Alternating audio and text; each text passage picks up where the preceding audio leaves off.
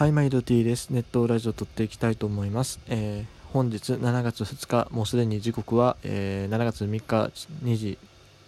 というかもう3時前になってますが、えー、7月2日に行われた、えー、日本プロ野球の試合を振り返っていきたいなというふうに思います。まずは、えー、巨人 DNA3 回戦です、えー。5対3でジャイアンツが勝ちました。ジャイアンツは10安打。あ打線が活発ですね。d n a はあ3安打で3得点というのはすごく効率のいい攻撃だったかもしれませんが、やはり3点では少なかったかなというところかなと思います。えー、今日はファーストにオースティンを起用しました、ベイスターズ。えー、まあ、ロペスを今日は外しまして、えー、今までは外がファーストを守ることが多かったんですが、えやっぱ外あの外野手を、ね、使いたいと特に小坂友が東京ドームで相性が良かったということで、えー、オースティンを3番ファーストで起用したという形になりました。オースティンはメジャーではファーストの経験は全然あって去年も思ってたらしいんですが日本でおそらく初めてだったと思います、えー、しかしながら、えー、エラーはなしということでね。一方、えー、東京ドームでの活躍相性がいいということで期待された音坂友ですが、え本日はノーヒットに終わってます。まあ、とはいえですね今日音坂がどうこうとかいうよりも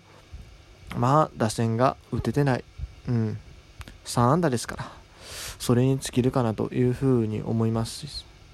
はい。それでは、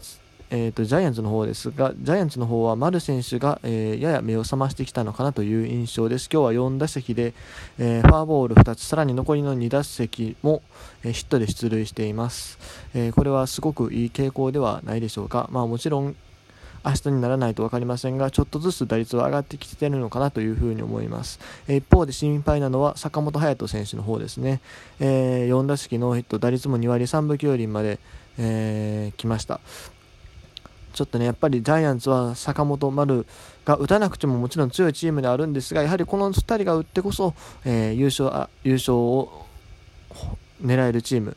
だというふうに思います、うん、もちろん岡本選手とかあ他の選手パーラ選手とかそこら辺が今すごく頑張っているからあ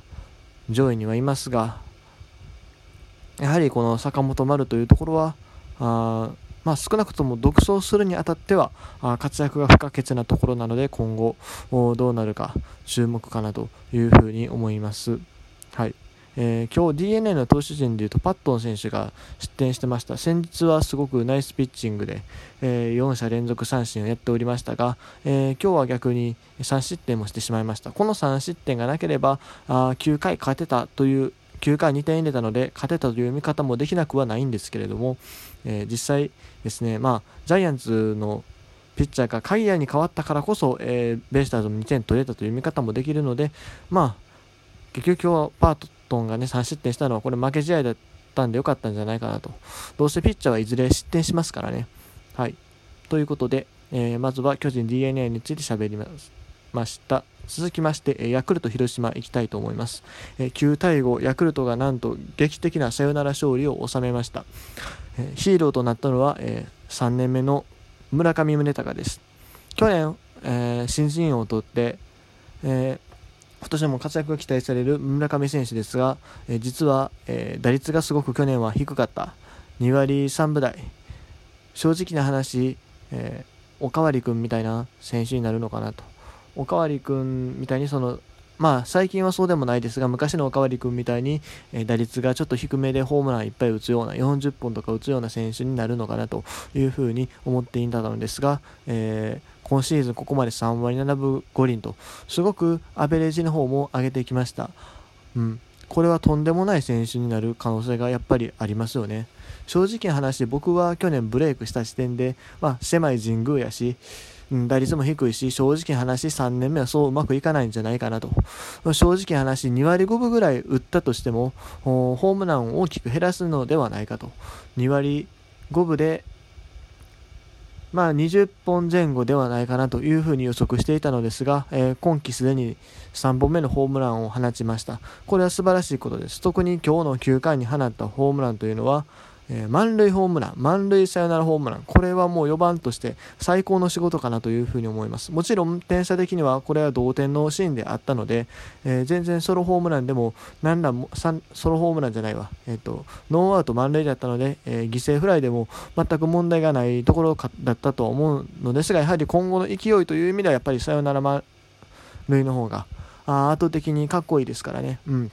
まあ、正直話、逆に言うとカープは今日も負ける運命やったのかなというふうに思います。やっぱり抑えのこのスコット選手が不調やった時点で今日は負けやったのかなと。うん、仮に村上選手を抑えてたとしても、その後、えー本日2本ホームランを打ってた西浦選手が控えてますから、すごく、まあ、どうせ、まあ、何らかの形で失点してたのではないかなというふに思われます。逆にもしかしたらこの西浦選手、本日2ホーマーの西浦選手が後ろに控えているということが、あやっぱりピッチャーとしてもプレッシャーになって村上選手にこう一発を浴びる結果になったのではないかなというような気もします。はいえー、ヤクルト打線はあ山田、青木の2人が実はあんまり調子が良くはない。彼らにしては調子が良くはない。2割5分、2割7分とそれぞれあんまりなんですが、あまあ、1番の坂口が復活し、さらに、えー、村上がハイアベレージ、そして、えー、塩見に代わってセンターのレギュラーを取ろうとしている山崎幸太郎が、えー、好調ということで、今日も、えー、4打席で1エラー、さら1エラーで出塁、さらに、えーヒット2本ということで、えー、すごく好調、打率は4割に乗っております。ちなみにこの山崎選手、和歌山県紀の川市出身ということで、えー、僕の母親が和歌山県のその紀の川市の隣町出身なんですごく縁を感じるところでもあります。はい。そして、えー、っと、ショートといえば、ヤクルトのショートは今年はエスコバー選手が起用されていたのですが、えー、今日は西浦選手が入りました。そして、えー、見事にその期待に応えてます。まあ、西浦選手、調子いい時はすごくいいけれども、というイメージの選手なので、正直これがずっと続くんかなと僕は半信半疑ですが、うん、とりあえずでもさ、あの起用に応えたのはすごく良かったのではないかと逆にエスコバー選手はちょっと守備はいいんですけれどもバッティングの方がやはり、えーどうなのかなと。まあ、もともとそのバッティングを期待されてる選手ではないんですけど、でもやはりメジャーで、えー、やってた、メジャーでも2割5分ぐらい打ってたなら、日本でも2割6分、10本ぐらいはやってほしいなというふうにヤクルトの、えー、編成チームは考えているのではないでしょうか。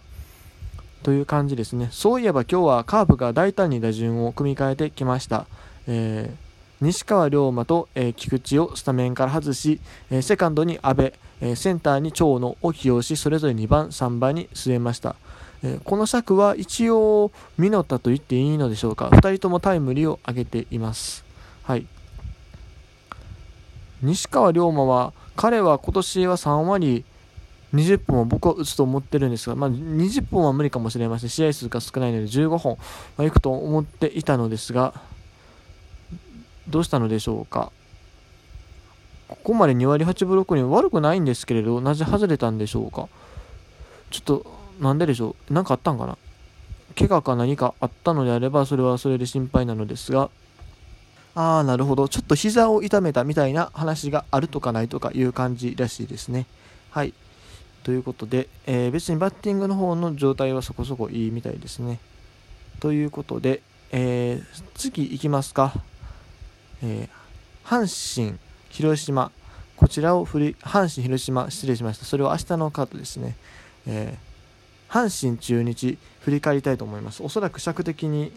今日はとりあえずここでセ・リーグだけかなと。パ・リーグに関しては、まあ、また明日のお昼ぐらいに1本取ろうかなというふうに思います。えー、4対2で中日が勝ちました。はい。えー、昨日、誰かさんがラジオでこんなことを言ってましたね。明日の中日の先発はルーキー阪神はガルシアきっと阪神が勝つそんなことを言っていた気がするのですがそうはなりませんでした A ということで、えー、本日僕は感情を失った喋り方をしているわけであります。あの もうええわ。普通に喋ろう。え？マジで弱いなと思って阪神。もう阪神ファンとしてね普通に喋るけども。弱すぎる。え今日だってヒットそんな変われへん。しかも相手2つもやらしてくれてるやん。で勝てへんねん。なんなんマジで？あのガルシアはね攻められへんよ。うん。ガルシアは攻められへん。まああのまあ、もちろん初回に3点失ったのは、まあ、もちろんなよくはないけれどもその後ピッチングよく進めてるし、まあ、5回途中で3失点はまあまあまあ許容範囲じゃないですか普通に考えて、うん。まあ、もちろん立ち上がり不安定っていうのはよくはないんやけどそういうピッチャー他にもいっぱいいるから、うん、そこじゃないねんってもう今は。もう2点しか取れない打線に問題がある。なんでやねん。マジで。今日はね大幅に打線組み替えたわけですよ。うん、正直僕今日相手の岡野って左ピッチャーかなと思うぐらい打線組み替えましたもんね。上本高山北条入れたと。右バッターを2人にここで急に入れてきた。まあ今日サンズはねちょっとあの外国人枠の関係で出れないんですよね。それでまあ高山を使ったわけですけども。で上本はねタイム言ったからまあいいや。ん高山と北条マジで何してんねん。え？ほんまやったら近本と、あのー、木浪のライバルとしているべき存在やのにここまでヒットなしですよ開幕してから。え打率000ですよいまだに。何してんねんほんま。で A チームは、えー、2勝10敗ということで、えー、相変わらずですね、え、チーム打率2割ぐらいですけどもなんとそのチーム打率よりですね勝率が低いという。どんなんやねん。え？連敗これで開幕から3連敗1勝3連敗1勝4連敗ですようん令和の334事件ですよほんまに 何してんねん。まあ、334で止まればいいでしょうん。こっからまだ伸びる可能性ありますかね。7, 7連敗とかしてどうします？今回。ね、開幕から負け負けか、え？負け負け負け勝ち。負け負け負け勝ち。負け負け負け負け負け負け負けやで。337拍子成立したりしたらほんまシャレにならんからね。しかも8連敗かかってる日青柳やからね。ワンチャン勝ちそうやし、ほんまに337拍子成立しかねへんわ、もう。いや、もうそんな、そんな、お笑いはどうでもええねん、ほんま。買ってくれ。何でもええから、売ってくれ。もっと打線繋がってくれ。まあ、前よりマシになってると思うけどね。はい、ということで、とりあえず今日はこの辺で終わりたいと思います。